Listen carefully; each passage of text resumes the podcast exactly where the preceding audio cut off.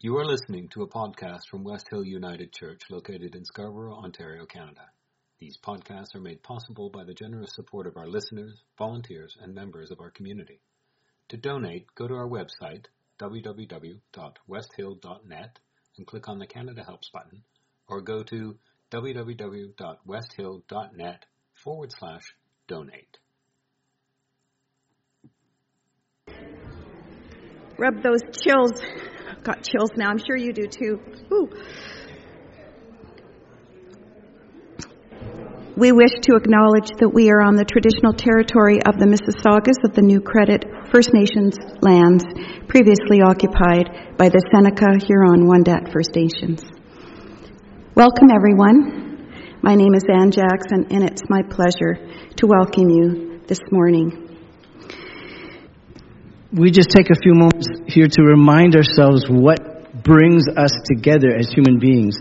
And whatever else are the differences, we try to remember that our grounding, our foundation is life itself and all its interconnections, whether they be difficult ones or beautiful ones. That's our world and that's our life. And we keep asking each other and ourselves over and over, how should we live in that web of life? and the answer keeps coming back to us. And that's why we remind ourselves, no, we don't know it, it's just we drift from it. And so the, the guide is love, is how do we live lovingly in this web of life. And then since I need more wisdom, and you might either, you might as well, um, you all look wiser than me at the moment, but uh, share that. That's the way we grow.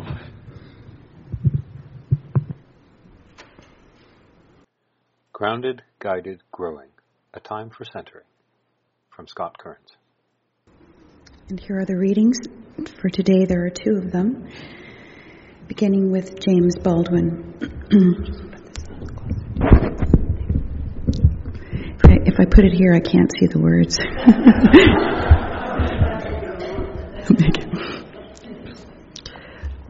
Love takes off the masks that we fear we cannot live without and know we cannot live within. I use the word love here not merely in the personal sense, but as a state of being or a state of grace, not in the infantile American sense of being made happy, but in the tough and universal sense of quest and daring and growth. And the second reading from Bell Hooks, All About Love. The new, sorry, the wounded child inside many males is a boy who, when he first spoke his truth, was silenced by paternal sadism, by a patriarchal world that did not want him to claim his true feelings. The wounded child inside many females is a girl who was taught from an early childhood that she must become something other than herself deny her true feelings in order to attract and please others. When men and women punish each other for truth telling, we reinforce the notion that lies are better. To be loving, we willingly hear the other's truth, and most important, we affirm the value of truth telling. Lies may make people feel better, but they do not help them to know love. Focused Moments from Gretta Vosper.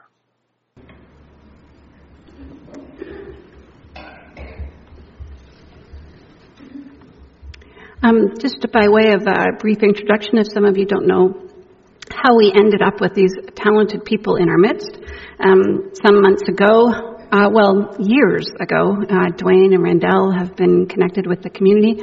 Um, and uh, some months ago, we started talking with them about creating a performing arts center in this space for Scarborough because there is no performing arts uh, space in Scarborough. And so even though we are um, excited about moving forward with the Boys and Girls Club, uh, who are uh, purchasing our building from us, um, none of it is finalized, but you know we're heading there.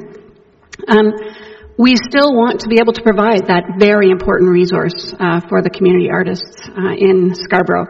And so we're continuing that conversation. And so today, uh, we're privileged to welcome these artists into our space who will share with us uh, their gifts, and we will get to see, uh, except for the um, graphic artist's work, which didn't show up. Um, I gotta stop bugging Mark. Um, so they can be uh, in this space, get a feel for it, and begin feeling like they own it, that it's theirs to use. Uh, and that we uh, will move forward with that work. That will be the work of West Hill, um, where we'll be obviously working with the Boys and Girls Club, but we'll be doing work with the community that we have longed to do for a very long time. Rudy, you're going to play right when I'm finished this piece, okay? Right. Where were we? Oh, right, yes. Okay. We're talking about how to survive. How can we, you know, get more people in here? Save us. Keep the place going. Until the last funeral is done. We've been here how long? 70 years this year, and if I recall correctly, this is actually our anniversary Sunday. Happy anniversary! 70 years. Woo.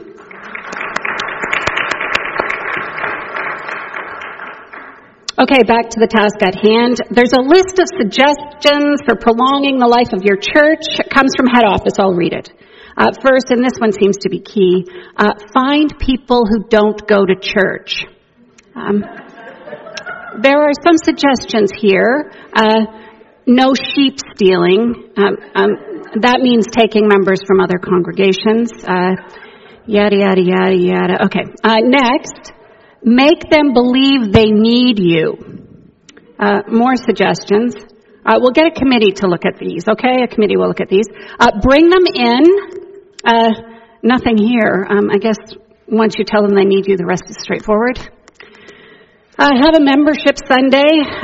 Uh, we have a special service for that. We don't. I don't think we need their resources for that. Um, and give the get them to sign up for pre-authorized remittance. Um, of course, that's how we'll take care of the money problems. Uh, bam, done. Uh, wait, wait. Seems the confidence wears off here. Uh, if all else fails, uh, close the church, uh, turn the property over to head office to be sold. Well, that's pretty stark. Okay, any ideas, comments? Anyone willing to be on that committee? Long, long ago, Simple tales of wonder and magic bound us together. A few of us here, others over there, then again, another few. Stories fed our fears, justified our hatreds, limited our imaginations, pushed us far apart. Our hearts lay sheltered in their creases, soothed by their well worn verses, the privilege they bestowed. We sang our songs, shared our meals, walked our sacred path, and knew that we were saved. We were saved. Or so we believed. Slow, slow, slow. It came upon us the sensing subtle at first, then bold as a breaching wave. Salvation does not come from somewhere else. Its story, its real story, lies folded deep within, awaiting the strength it needs to hear, to live its telling. Long it has laid hidden in these very hearts we've sheltered like an urgent, raveled tale, it now unfolds. Can we see it? Can we step beyond our limits, the self imposed barriers we've set around our lives? Can we find the stories that live within all, that refuse to set one against another, refuse to be told in a way that pushes us apart? Can we see it? Can we live it? long, long ago, Simple tales of wonder and magic bound us together. A few of us here, others over there, then again another few, and we finally emerged. The magic of our stories, only love.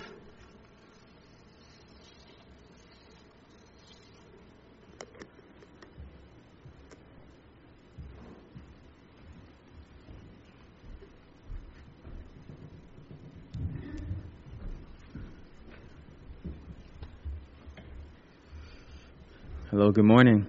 Uh, I just wanted to introduce Rudy. Um,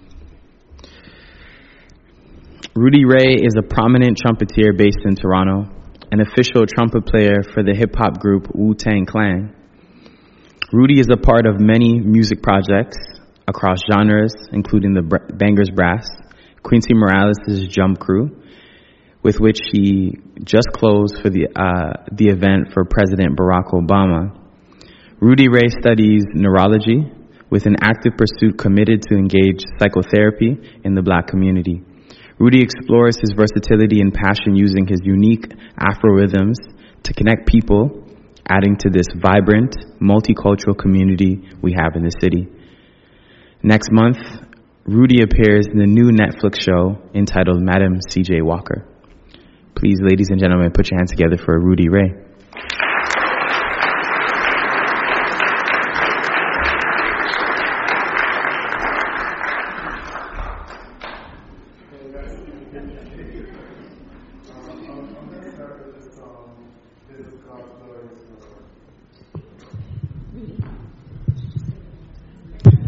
Oh, okay. Hi, everyone. Yes. Um, I'm going to play three songs for you today, and I'll start with um, This is God's Glorious World.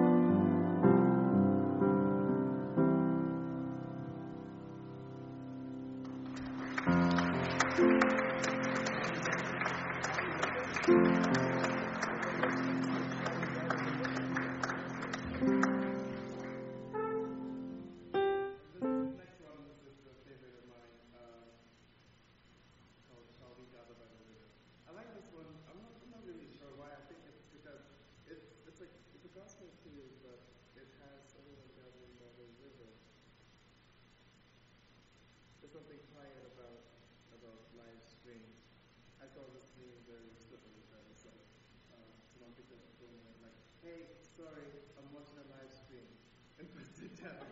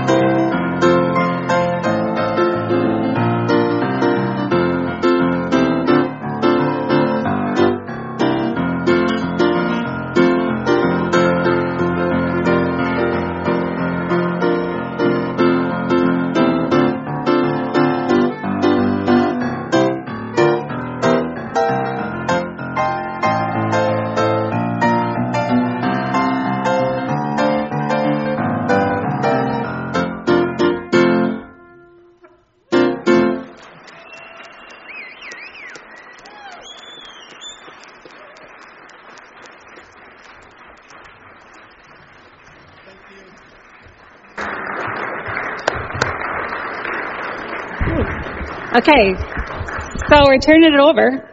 now. Okay. Um, there are a couple of mics uh, Babette has, uh, if you need more than one mic, and you can, of course, take this off here to use that. Okay?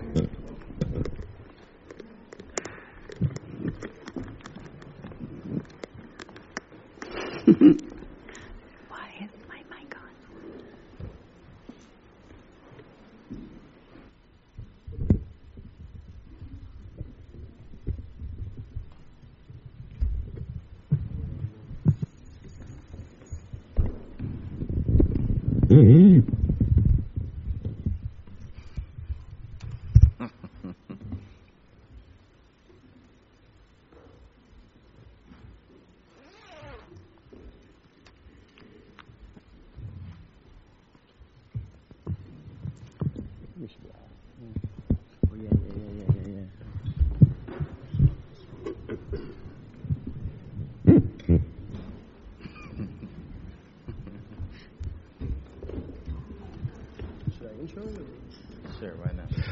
All right, so um, thank you all for having us here. I know uh, both Randell and I have been here at different points and for different things over the last few years, and we are very excited to be working with uh, all of you to bring some more art and more Scarborough into uh, the space. Uh, like Rudy, uh, we had a great opportunity exactly a month ago today on January 23rd to uh, open for the former president of the United States, Barack Obama. And we decided, uh, since we've only done that poem publicly once, that we should do it publicly a second time. So we will share it with y'all right now. I, I. I want to add a little context. I wanted I wanted to add a little context to it as well. Um, the poem is about three three generations and how we have really come to see the opportunities that were created for us. Uh, given the fact that I've been mentored by Dwayne um, and then well, and and Thunder as well, and then just the, the intergenerations of mentorship that we've had, and then thinking about Barack uh, Obama and what he was able to to do for many um, many to believe uh, in in change. I don't know if you want to add anything. All right, cool. All right. All right. If hindsight is 2020, here we are in 2020 with a clear vision of how to move forward. Because when I was growing up and I told people my dreams, most of them laughed at me. They said, yeah, right. When pigs fly, when we have a black president, I guess one out of two isn't bad. When I was growing up, I didn't have a lot of role models to show me the way. When I was coming up, I had a few more role models than Dwayne to show me the way. Stubbed my toe a few less times than him on the roads unpaved, reaching for higher feats on dilapidated streets that were anything but concrete, a foundation that proved to be obsolete and fleeting, one that never kept me grounded, rather uprooted from my truth. So dream big dreams. There's far too much competition for the small ones. Have the audacity to hope for a life greater than your circumstances. Because growing up in the Six, when I was seven, I knew brothers that never eight, So they started Started carrying carrying nines. nines. And our benchmark for success was barely a climb. Too many times I told my big dreams to small-minded people. whose intentions were malign and deceitful. Oh, what was that line again? Pigs. Pigs still don't fly, but at least we've had a black president. For a boy.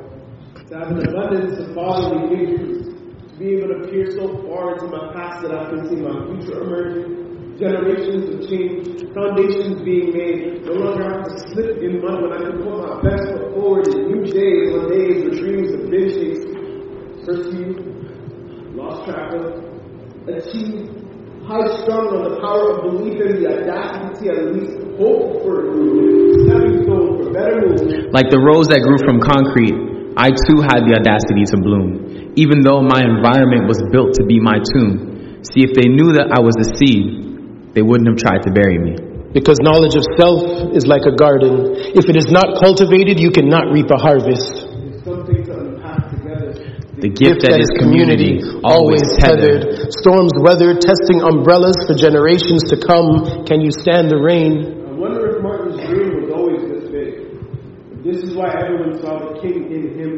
If he first saw royalty and all of God's children created equally, easily, understanding, understanding that growth is in too demanding, I'm standing right now on the shoulders of giants with the strength of 10,000 ancestors in my backbone, and I couldn't fail if I wanted to. I'm not going to fall like expected to when faced with the madness of adversity. I've made down payments.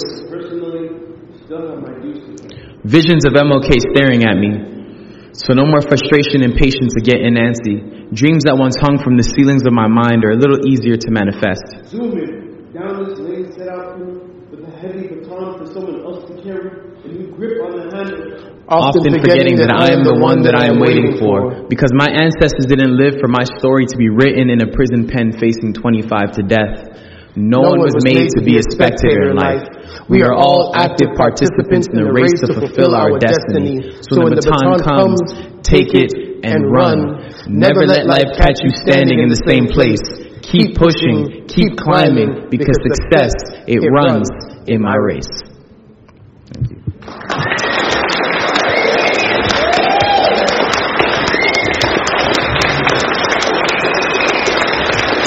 Thank you.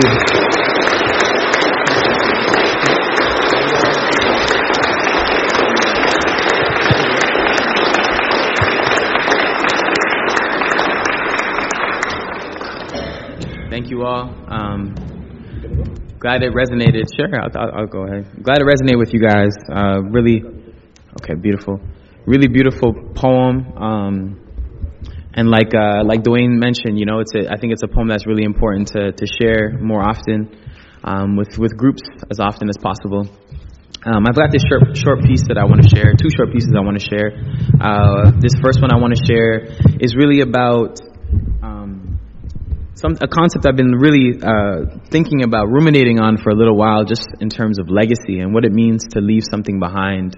Uh, you know, when we are no longer here, and uh, you know, I'm just as as a you know you know just somebody who's grown up in Scarborough and seen a lot of amazing things happen in Scarborough and in the world. I often am very I'm very inspired about what my life means to the people that I have the the gift or the the opportunity to touch. And so this piece is called the dash. Um, I often question if a coffin is where my legacy is destined. A rigor mortis reflection of me buried six feet deep in the Styx, my legacy, my soul, awaiting the arrival of twelve disciples, and no remnants of me, no fruits of labor left from my seeds, not leaving this world better than when I came in. My name, forgotten. Not even whispered upon the lips of those my actions impacted. It's scary. I heard once that the worst thing that can happen to us when we die is not death itself, it is to be forgotten and I cringe at the thought of my efforts lost in coffins, boxed in the same confines that caused me problems, my life, my beliefs, encrypted in tombstone, indicating the dates to and from. But I hope the dash in between represents more than just the good work I've done. My life blowing in the wind like the breath that has left my lungs, only to leave this world unfulfilled with holes in the potential that I was given. And respinning the same cycle to my children. See, when your time comes, and your soul is sent, what will the dash on your tombstone represent? Because I know too many broken people, broken to pieces they think they cannot fix. Like shattered glass, they may cut you when you try to uplift, slice the helping hands, hoping to heal the harm that's happened to them. They often hurt in silence and smile in your face today, but tomorrow you may hear of how their brokenness has escalated into acts of violence. We often judge these broken people and call them names. Label them, sometimes forgetting that, like flipping a coin, they too can change. But what does it really mean to be broken when it is broken people that have helped mend the world? I realize that in our brokenness is when our true lives unfurl. See, brokenness is a sign of recreation, a sign of growth. But we fear brokenness because we fear the unknown and uncertainty. But brokenness can piece our wholes together perfectly, sometimes permanently. After all, if you've never known brokenness, how would you know when you were whole? If you've never been broken, then how would you measure your growth? Thank you.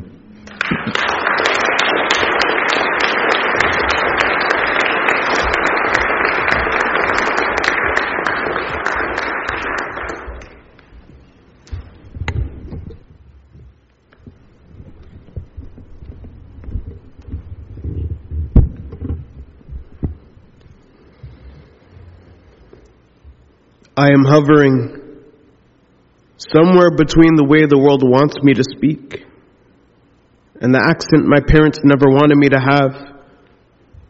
I guess that's why I still stutter on the simplest words. I don't know what I'm supposed to sound like.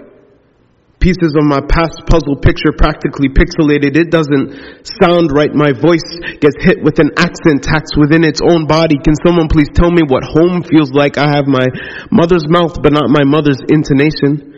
Have my father's music sense, but not his yard grown education, and I always wonder if that will be enough. I already know I don't need to be my parents. The point is to be a better fusion of the gems that crystallized over my conception cognitively. I'm confident in what I'm composed of, but my roar still fares foreigner to me and this family of lions.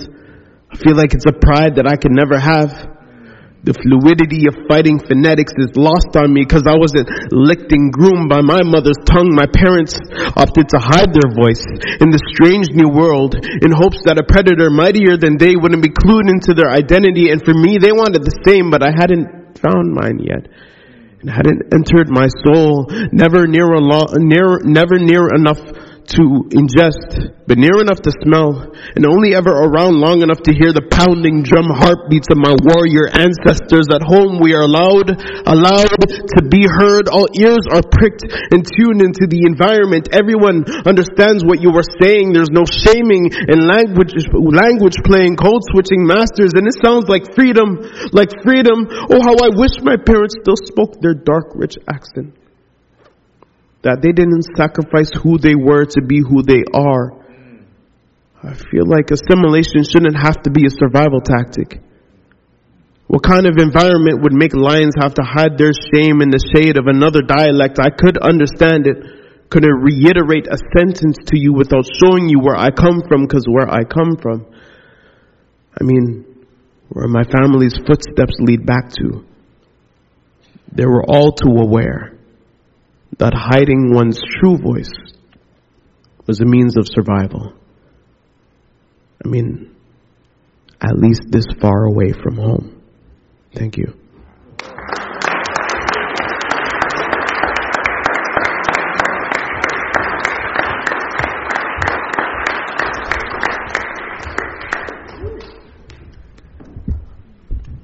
All right. At uh, this time, I'd like to introduce Tamla Matthews, who's going to come up and tell you a little bit about what she does in the community before she uh, shares a piece with y'all. So please welcome Tamla Matthews.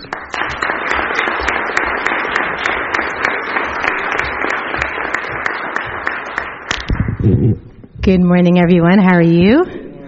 Ooh, smiling faces. This is good. This is good. So uh, I'll try to multitask, move things along while I do this. So my name's Pamela Matthews, and uh, I'm a dancer, teacher, educator uh, here from the community. I want to say from Malvern because that's where I kind of grew up. Um, I run a program in the community called Roots and Branches. We are 10 years old this year, and so I wanted to let you know this. And I want. okay. thank you.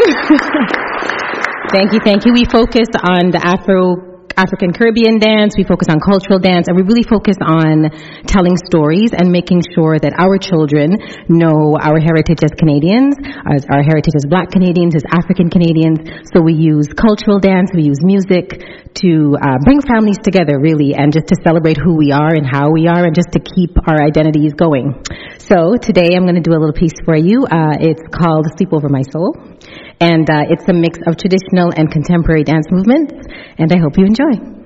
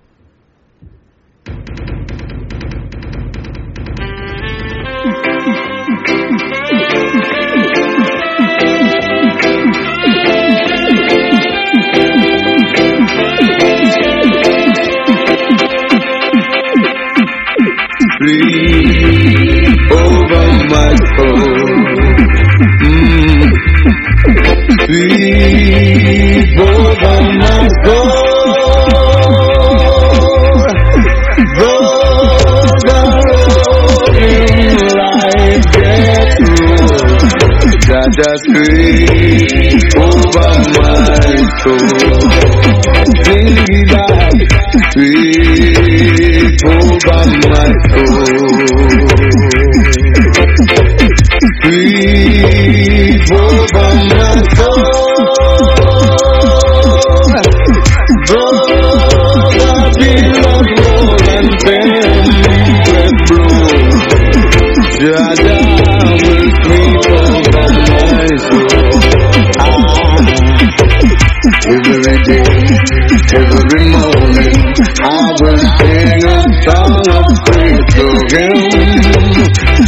the King of Kings.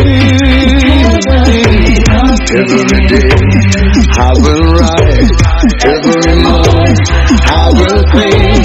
Every evening, I will lift my voice. Lift my voice in praise. Ah, yeah, yeah, ah, yeah. Oh, Lord. Sweep over my soul.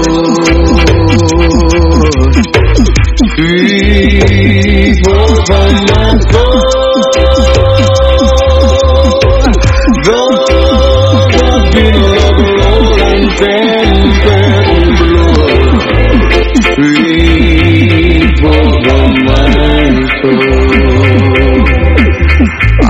hear a voice is calling from somewhere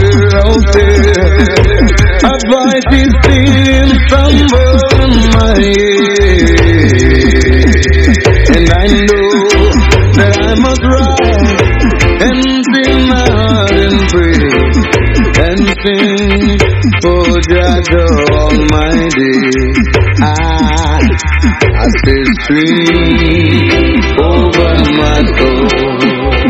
Oh, sweep over my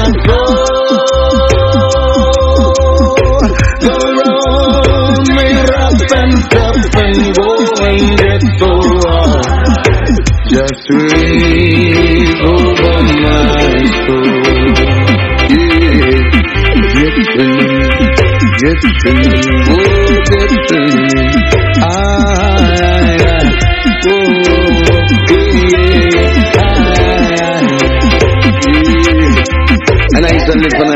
the only one of creation. And I to sing songs of redemption, songs of praise unto Him. Acclaiming my position in creation as the Son of the Almighty Jah. Beholding His glory, manifesting through I and I forever. Oh Lord, sweep over my soul.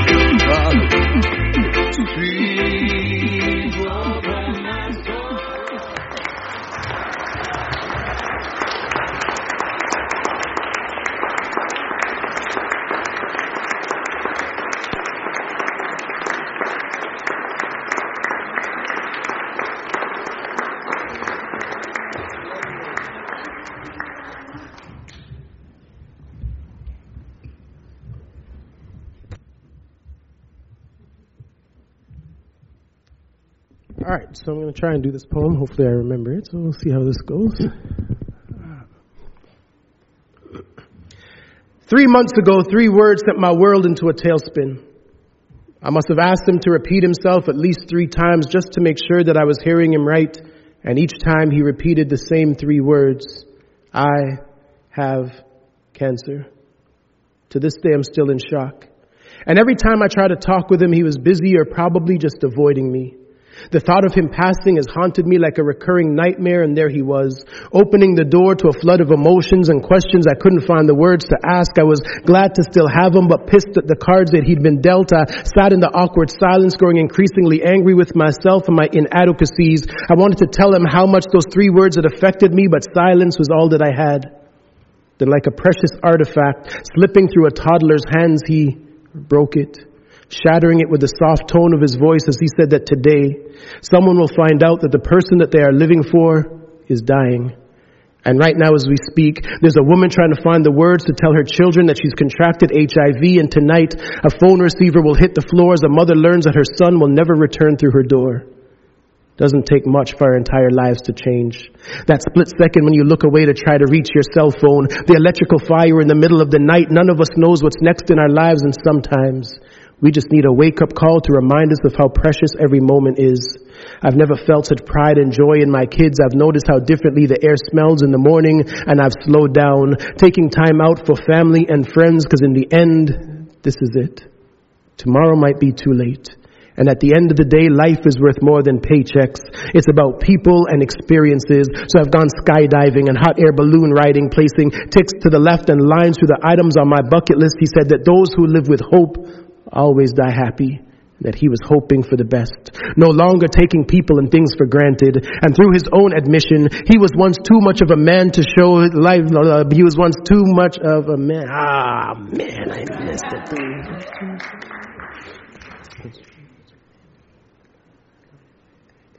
Yeah, we're not going to finish that one, so I'm going to just do something else. But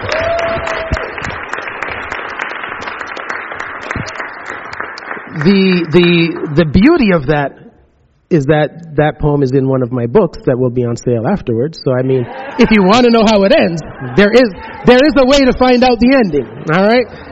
So um, last week Saturday, uh, I had the opportunity to perform at the Harbourfront Center and to do a duet performance with my daughter, and it was a full 15 minute performance about uh, gender and stuff like that. And she danced, and I did poetry, and it was really a cool experience to um, to be able to work with her. I mean, uh, I don't know how many of you have access to preteens. It's not really the easiest thing to get them to work with their parents uh, in a any kind of productive manner, but we were able to get this done. So uh, this is one of the poems that um, she danced to, and this is in another one of my books that will be on sale afterwards.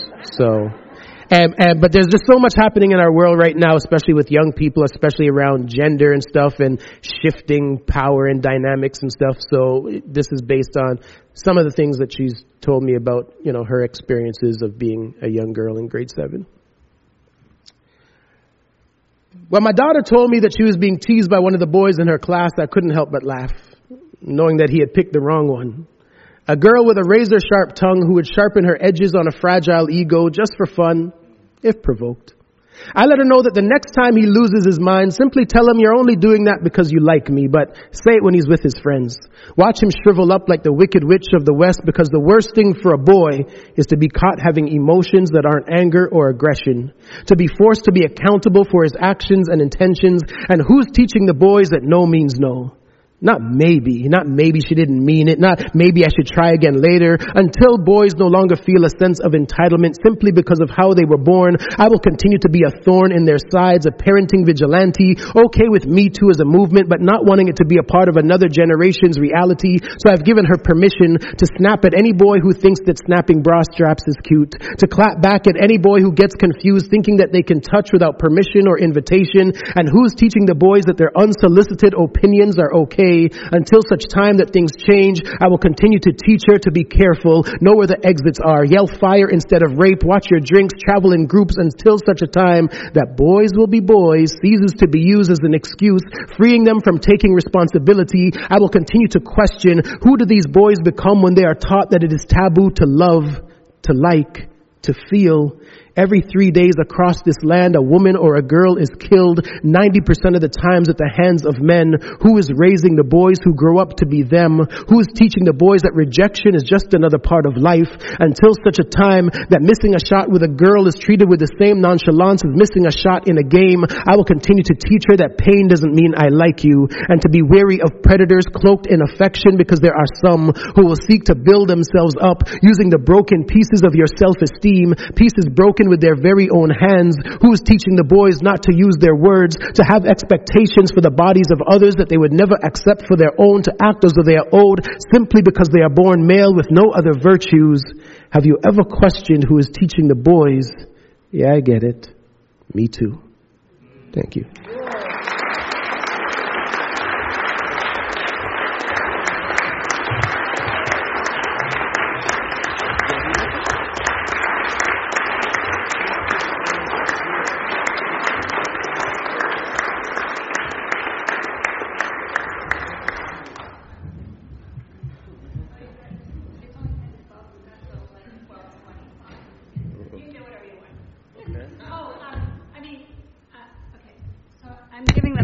To just keep going, right? And uh, but I do recognize that some of you will have to leave at noon, uh, so just make your way quietly out and don't be offended. Okay, thanks. Um, One more time for Dwayne. That was, that was special.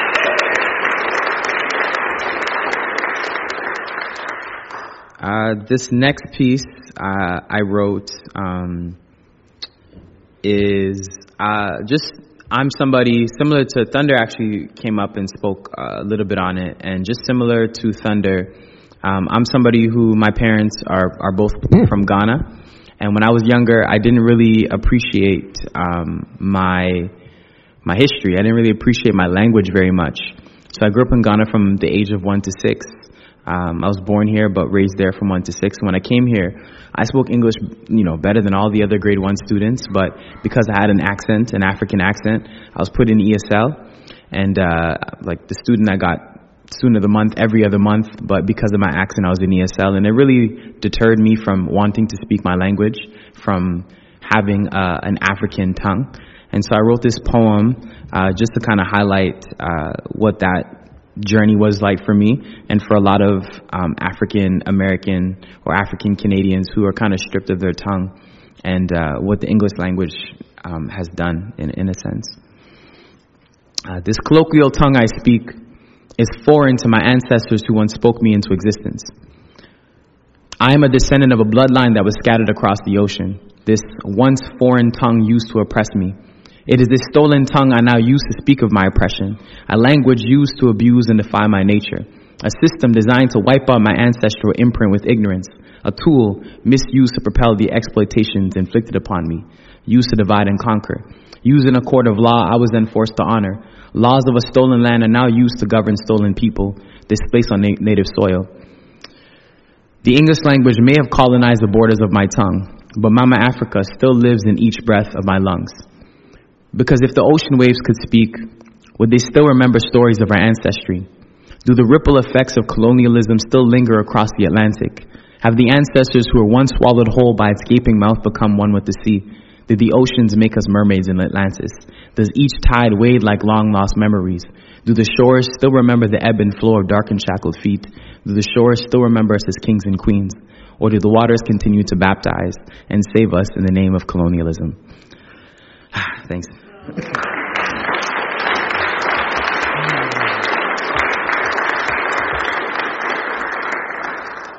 Um, this uh, this next poem I have uh, just really reflecting on race and re- reflecting on you know just the journey of being uh, an African Canadian male and having to navigate the system, having to navigate the world that I was you know put in, a world that I didn't necessarily choose to navigate, but uh, and then living in, in housing and just all the things that you know came with living in Toronto community housing at the time.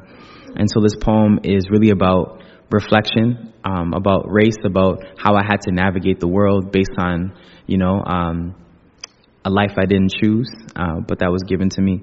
But it, I think, like when I think about it, it also reminds me, you know, race really is a social construct, and it's something that we've all chosen to abide by uh, based on what white means or what black means or what brown means. And I think it's important to step back and understand that these are layers of social constructs that we've all come to adhere to and believe to be true. Um, but this is my story.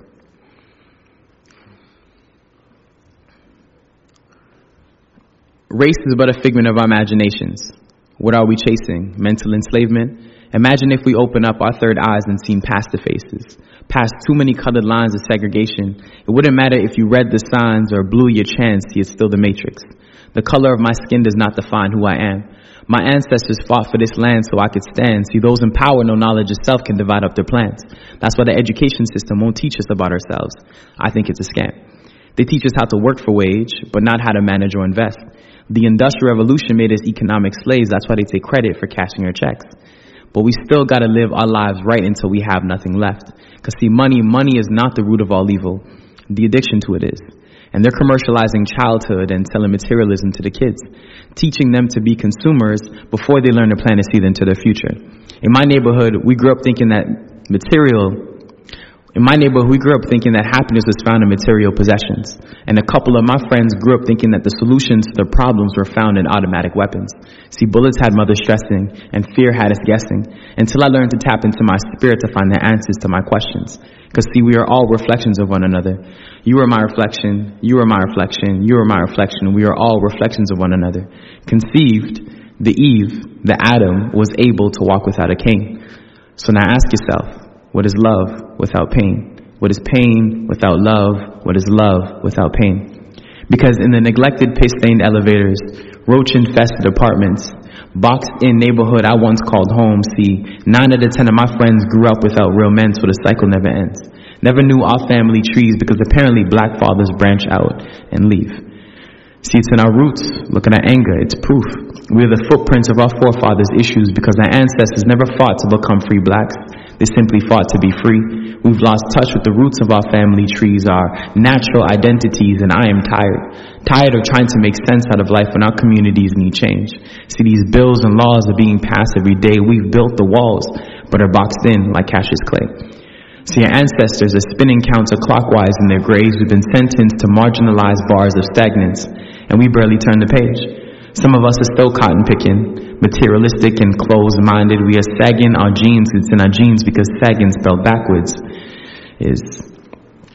So go figure that the finger on the trigger is another brother brushed off from the canvas of the bigger picture.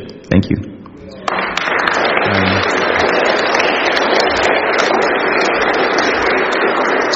uh, similar to Dwayne, uh, I also brought a copy of my, my book today. Um, it's called I'm Not My Struggles. And uh, I think these poems that I just shared the second time are, are in there as well. So, time wise, I mean, I'm, I'm good with poetry. Thunder, you got something else? Are you good? You solid? You're straight? Okay. I was thinking about, Mark, if, if we just ha- asked you a few questions about your the source of your inspiration and the work that you do. I know some people will have seen your work uh, on the the pass from Scarborough Town Centre to the transit terminal during Nuit Blanche last year, it was up for some time, I think. Uh, Dwayne was one of the people in one of those pictures, I believe. Um, but just, you know, what inspires you and, and why do you keep going? And, and why is it okay for me to wear a Stay Woke t-shirt, which I asked you about?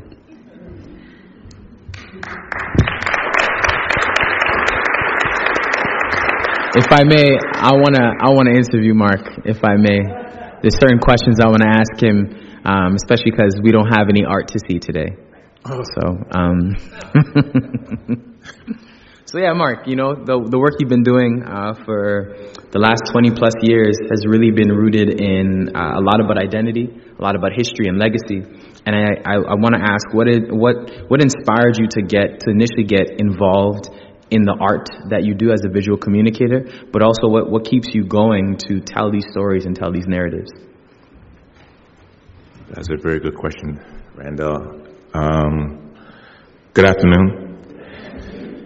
I do apologize for not bringing any art, but um, we all are a work of art in the space that we are in right now. Yeah, I have to think of something. But um, what inspires me is community I think it's very important that we all have an interesting story that needs to be told. And we all have the ability to, to express that through spoken word, uh, through visual art, through dance, through writing, um, through music.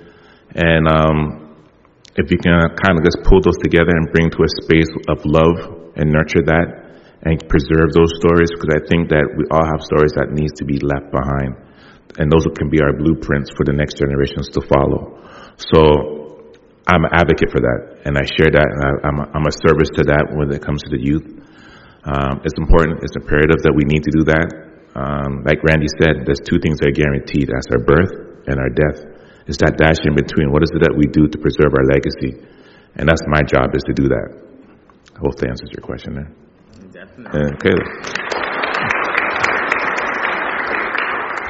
Uh, my my second question I I want to ask you uh, is really about the piece that you created uh, here in Scarborough because there's a lot of people that uh, live here in Scarborough or were raised here in Scarborough, um, but the piece you created, uh, the Kings and Queens of Scarborough, Uh, can you talk a little bit about that inspiration and, you know, someone who's grown up in Scarborough, what that meant to you to be at Scarborough Town Center during Nuit Yeah, Blanche? definitely. Um, show of hands, have everybody been to the Scarborough Town Center? I think the majority of all of us been to the Scarborough Town Center. So it's a staple point for all of us who's it's like our hub. It's like our it's like our heart. And I felt that to kind of commemorate community, it would be a great place to actually showcase that and for kind of guess tell interesting stories through who's made an impact and the relationships that I have with particular subject matters that I worked with, like with Dwayne. Um, there was Dwayne De Rosario, uh, TFC soccer player. There was um, Missy Hunter, also a person that I actually documented. But the best thing behind documenting them, I also used the Scarborough Mirror, that community of that newspaper. I, when I was a little kid, I used to deliver that through house to house. That's one of my first jobs. And I thought just to be in that newspaper as going to college or in high school and having your name indicated and there was a big thing. Before there was Facebook or I'm dating myself like the rest of us, but it was that moment. I know. but um, it was a great moment to actually incorporate news articles and tying the people as a subject matter behind that. And I think for me, it's like, how do you impact people in the right way? And I thought that'd be a great way to show it in the mall. Was a, was a great kind of added addition to that. Uh, I think you got one more, right? I got one more, and then maybe if you if you all want to uh, ask ask Mark, then feel free. My um, I guess my next question is is for you. You've made so many different kinds of art. You know, you paint, you create prints, you uh, you know you design logos, T-shirts, and a bunch of different things. Uh, what's what's current? What do you currently have that you recently put out, and what's next? um, I promise you that maybe next week I will bring a piece that I'm going to talk about now. And and and the shirt. Um, like we said, things are not guaranteed. And I think two weeks ago, uh, Kobe Bryant passed away, and um, it was a shock to all of us.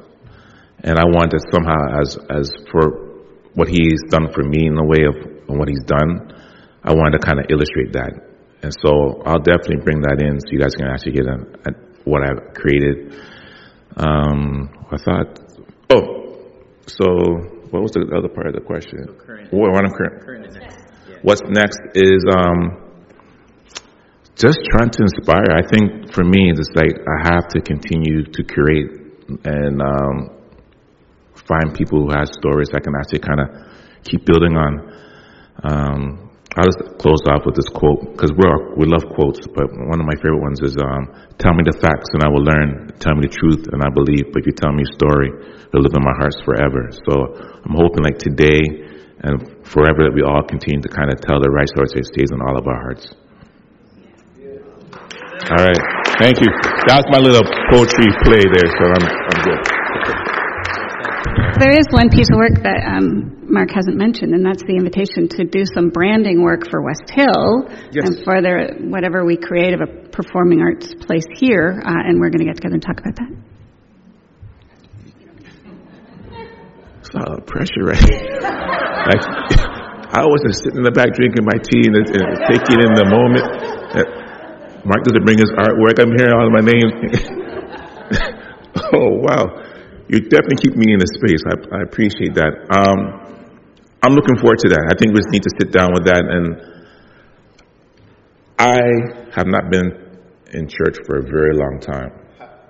And just to be in the space is recharging. So I thank you for this. That's the one thing I've been missing for quite some time.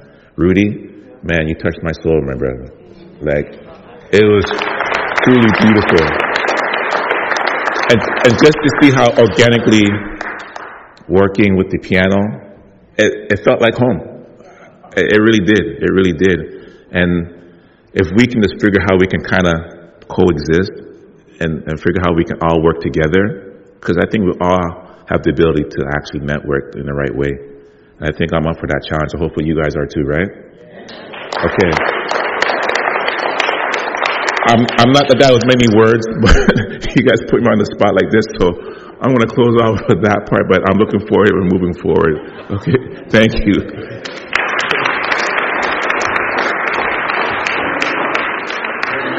Sorry, I, I sent greetings from Bernice Carnegie. Oh, Okay, so Bernice, I'd asked her to come to, to meet you all, and she's got another event. Bernice is busy twenty-four hours a day. Bernice Carnegie, wow. She is another person that we all need to meet. Her father is Herb Carnegie. Um, and he was probably would have been the first black hockey player before Willie O'Ree. But based on that time, it wasn't, he wasn't allowed. Um, I think Tom Smythe was the general manager for the Maple Leafs, and he said that I will take Herb Carnegie if only we can paint him white. Yeah. And that level of just him understanding that, it, it hurt him. And he forced him to get him, took his energy and did something else with that, and preserving his legacy through that.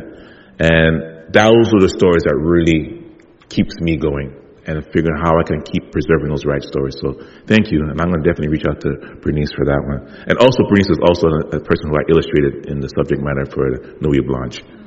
Oh, okay. And that's Before we all go away, can we get a picture with you, all, all of our guests today at the front of the church together? Okay. Put that white dress back on quick? We did, we did let people know about the, um, the uh, black hockey thing that was up at the Scarborough. Oh, yeah, the Yeah, Mark- yeah, yeah, so yeah. there were some members there. So